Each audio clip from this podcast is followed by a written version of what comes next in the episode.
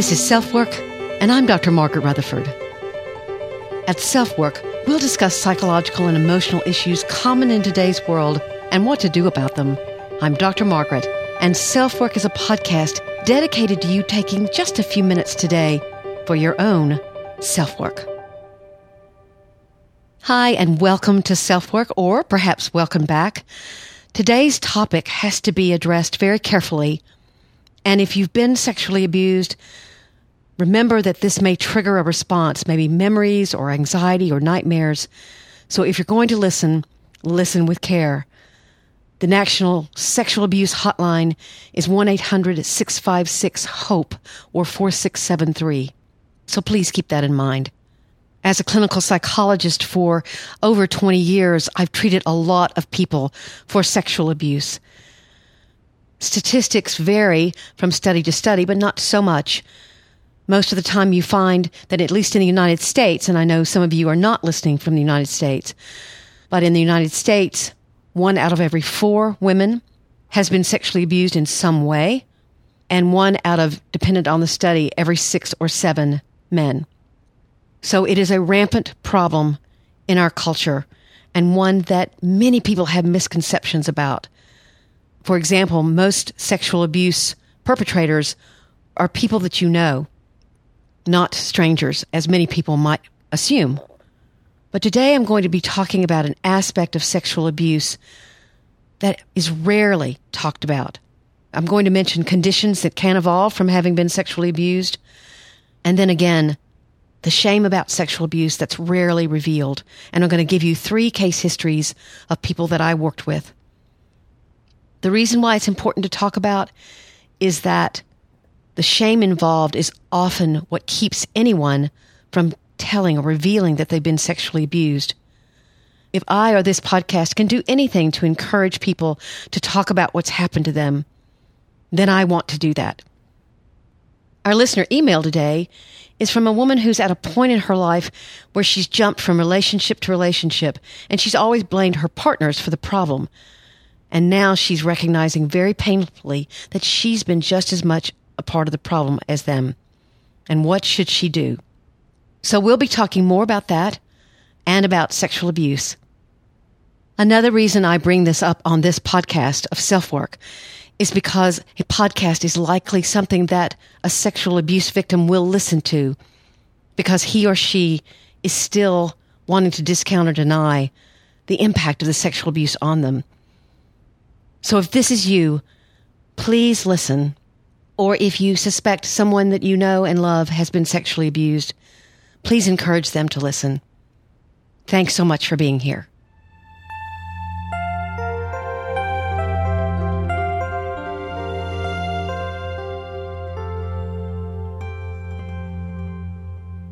I can't tell you how many times, as a psychologist in private practice over twenty years now, sessions have started out, or at least one session, usually not the initial session, has started out with these words from my patient. I'm so ashamed. I've never told anyone this. So what comes first is not the story, but the shame about the story. Even though a victim may realize rationally that she was a trusting child, shame can still exist. Even though he recognizes that he was doped in a bar and never gave consent of any kind, he can feel dirty, even if the attack was completely random on a college campus. A woman can feel at fault. For example, I worked with a young woman many years ago whose apartment had been randomly chosen by someone actually who escaped from jail. He broke in, he got a butcher knife, made her do unspeakable things, and then he did leave. She actually fought the case and won it in court. But I can remember the third or fourth session where she said things like, I know I shouldn't have lived in that neighborhood, or maybe my lock wasn't strong enough. Even though the rape was incredibly random, she was completely unknown to her perpetrator. She was beginning to find fault with herself. This can happen, but it can be worked through as well. You know, rationally, it's not your fault, but your mind and your heart are at odds. It can take years before you begin to heal, and it's often complicated by conditions that develop as a response to being sexually abused. What are these conditions? Sometimes you can self-harm, meaning you deliberately cut yourself or inflict physical harm to yourself. You may have caught a sexually transmitted disease or infection, and that can be tremendously shameful. You can develop substance abuse so that you can distract or discount or escape what you're feeling. A lot of times, people can dissociate during sexual abuse, especially if it's chronic. The brain uses this defense in, in order to be able to handle the actual trauma. It almost takes itself out of the picture. I've had people tell me, for example, that they felt like they were floating near the ceiling and watching themselves being raped or hurt. That's called dissociation. You can develop an eating disorder. Basically, you're trying to find a way to feel some sense of control. Obviously, you can get pregnant if you're a woman, and you can have grave concerns about whether or not you're going to become pregnant. Sleep disorders are a huge problem. You can want to sleep at unusual times during the day. You may not be able to sleep or have trouble falling asleep. Suicide is also a problem because the damage done with sexual abuse can be so great. There are groups like adult survivors of child sexual abuse that are out there to help and support. But depression and anxiety, post-traumatic stress disorder, all of those can develop from sexual abuse. Yet in today's episode, I want to talk more specifically about a kind of shame surrounding sexual abuse that few reveal, not all experience. And that's one of the reasons why it's difficult to get people to reveal, because it's not uncommon, but it's not talked about when it does happen. Let me give you some examples, and know that these are real stories that I've heard from people over the years. And I want to remind you again, if you have been sexually abused, please listen very carefully because these stories may trigger you. John was twelve when his aunt and uncle took him to a camp in Missouri. The brochure he had seen showed a big husky man grinning as he taught young boys how to ride horses, feed chickens, and learn about life on the farm. They also had some exotic animals, I think. It looked fun, and John couldn't wait to get there. Now, as my patient and with a dead look on his face, the twenty-five-year-old John described the horror of what had happened at night. The farm was a pornography factory. He and the other boys had been drugged, videoed, and made to do every kind of sexual act imaginable. He thought his aunt and uncle had known. And when they picked him up a week later, John never said a word. He also didn't understand something that he had never revealed to anyone, that his body had responded to what was happening. He was at the very cusp of manhood and his hormones were raging. So even though he knew that these things he was doing were wrong, that they didn't feel good, he had orgasms and he didn't understand. Shannon had been home alone. It was a hot Wednesday afternoon. Here in Arkansas, they are bad. And it seemed the same as other Wednesday afternoons. She lived out a bit from town with neighbors close enough to see, but not close enough to get their attention easily. Her husband had left hours ago for work. She heard something, looked up, and saw a strange man standing in the doorframe. He looked wild, like he was high on something. Shannon was viciously raped. But again, like John, she said to me, "Doctor Margaret, I felt myself having an orgasm and I could not believe it. I tried to stop it. I tried everything I could do to stop it, but my body responded. I feel awful about that. I certainly can't tell my husband what happened." The third example, Carly. Carly was five when her mother remarried. She adored her new stepfather, her own dad having disappeared after the divorce. So when he wanted to help her with her bath, she held his hand and followed happily. Bath time slowly became something she hated. The fondling didn't begin all at once, but slowly evolved as part of the bath ritual. Even a five-year-old can experience arousal. She didn't understand. She would say, "But I wasn't old enough yet. I didn't understand what was going on." But a child's body can also respond. And the kicker? Her mom would thank her stepfather every night for helping out. As I said before, these are real stories, and they join the many other painful stories I've heard of children being manipulated, dates gone terribly wrong, and sex forcibly taken by strangers or someone known. In all three of the above cases, the victims told me very slowly and painfully how their bodies had responded, how they had experienced arousal. John hated his body for responding, irrationally believing that if he hadn't, he could have achieved some control over the situation. Shannon was horrified that she experienced something like orgasm, even though she had tried to fight off her attacker and had been badly cut and bruised. Carly, a woman now, can remember liking it, quote-unquote, but feeling, quote-unquote, confused and bad. The thing to know, the thing to try to understand, is that what was perhaps the most awful experience of their lives, let's hope it was the most awful experience of their lives, their nerve endings had acted as if what was happening was normal, and they felt incredible shame. Now, this doesn't seem to happen all the time, and I've got a link in the show notes to an article discussing that. There are many times I hear about sexual abuse or rape, and there's no mention of any kind of arousal. The confusion is that it's far from pleasure. What is happening is horrible, invasive, or criminal. You're not enjoying what's happening. Every part of your mind is screaming for it to stop. Sexual arousal during sexual abuse isn't pleasure or giving consent.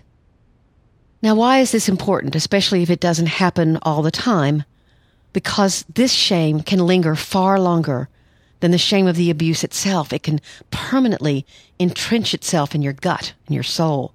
Your body responded the way it's geared to respond.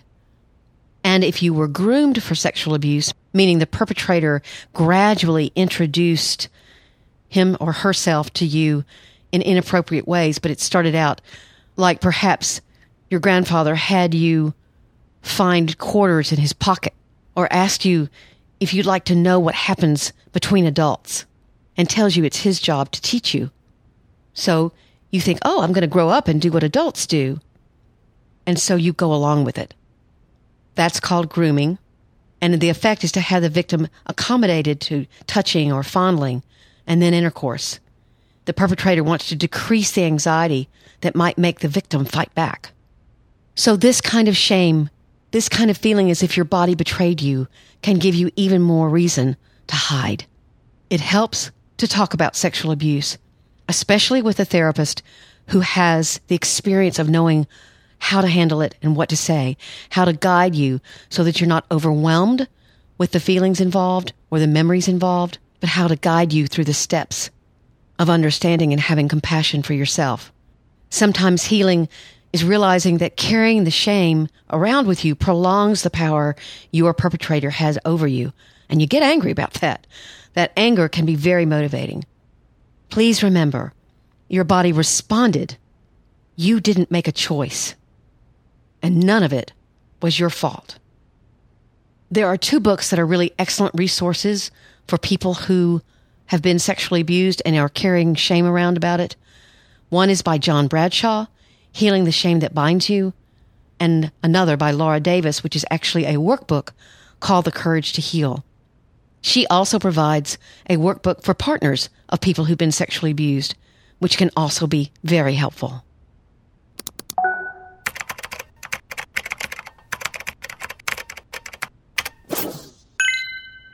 So today's email from a listener is definitely about taking responsibility for your own behavior, and sometimes that's very painful.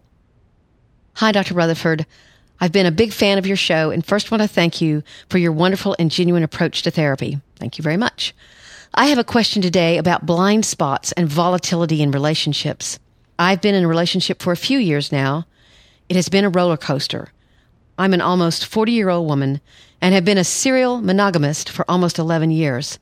I've left every person I've been with because of feeling suffocated or controlled. I have finally found the one who has kicked me out of my blindness in not taking responsibility for hurt that I've inflicted on the men in my past. I'm now horrified that I've done the same thing to someone I truly love, and I feel like I can't be sorry any longer for fear of my life shutting down in regret. I feel like I've always had blind spots about the way I behave, and now the fear of being about to lose someone who means the most to me has lifted one of the veils in front of those blind spots. I feel like I'm looking at the ugly parts of myself through a sand-blasted mirror. It's there, but all my hurts have made it too tender to look at. I've been slowly driving away this person who says he can no longer trust me, and I don't know up from down about how to save it or simply to let it go. So here's my answer. Some of you may have had very volatile relationships and not realized what your own role is, so I hope my answer is helpful. Hi, it can be very sad when you don't realize patterns in your behavior. Then when you do, and sometimes it does take someone you love pointing it out to you, you can no longer blame others totally, and it certainly can feel jarring. People can get addicted to roller coaster partnerships, as painful as those relationships can be. Again, realizing you're a part of the dynamic is vital for growth, but it may have a cost. I'm not real clear about what's going on with the person you love, that they aren't willing to stick around to see if you can change, because people change all the time with enough motivation. But understand your motivation really needs to be about changing yourself for you, not for saving the relationship. That will not work. We simply do not maintain change. We may make initial change, but in general, we human beings do not maintain change because it makes someone else happy. We have to like our life ourselves better. I also hear you battling shame, that you're a bad person because you've done things or had a painful impact on others that you didn't realize. That will only be helpful if you allow it to help you grow and mature. That shame may be paralyzing if you drown in it. We all have blind spots. I told a story in a recent podcast about me not understanding how I was talking about money with my husband, and it was a huge blind spot on my part. Blind spots are part of being human. We can only hope that others will love us, sometimes even for them. There are most likely childhood connections with your problems, and trying to piece those together may be really important. You also mentioned trust is a problem. It's interesting that it could be that your previous denial of your part in things was a way to never have to trust. You keep being in relationships and then leaving them. You ended them before you actually began to have to trust. You could stay in a blaming place and then reject. Then my last paragraph to her. I hope you get therapy locally and work with someone to help you make those connections. Growth is painful. Honesty with yourself can hurt. That's why a lot of people aren't willing to do it. Good luck.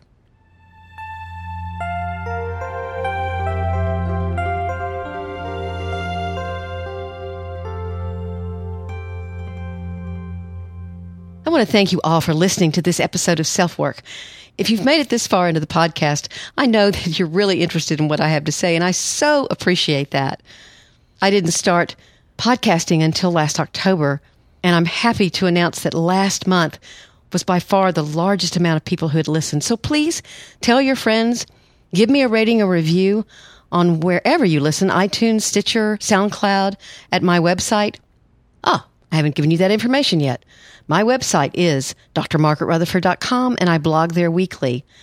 You can also email me at ask d r margaret at d r margaret rutherford dot com. I'd love to hear from you. It's confidential. And even if I use your comment, which of course you can tell me you don't want me to do, if I use your comment on the podcast, I will make sure that no one is able to identify you. Thanks for listening, and take very good care. Until next time, I'm Doctor Margaret, and you've been listening to Self Work.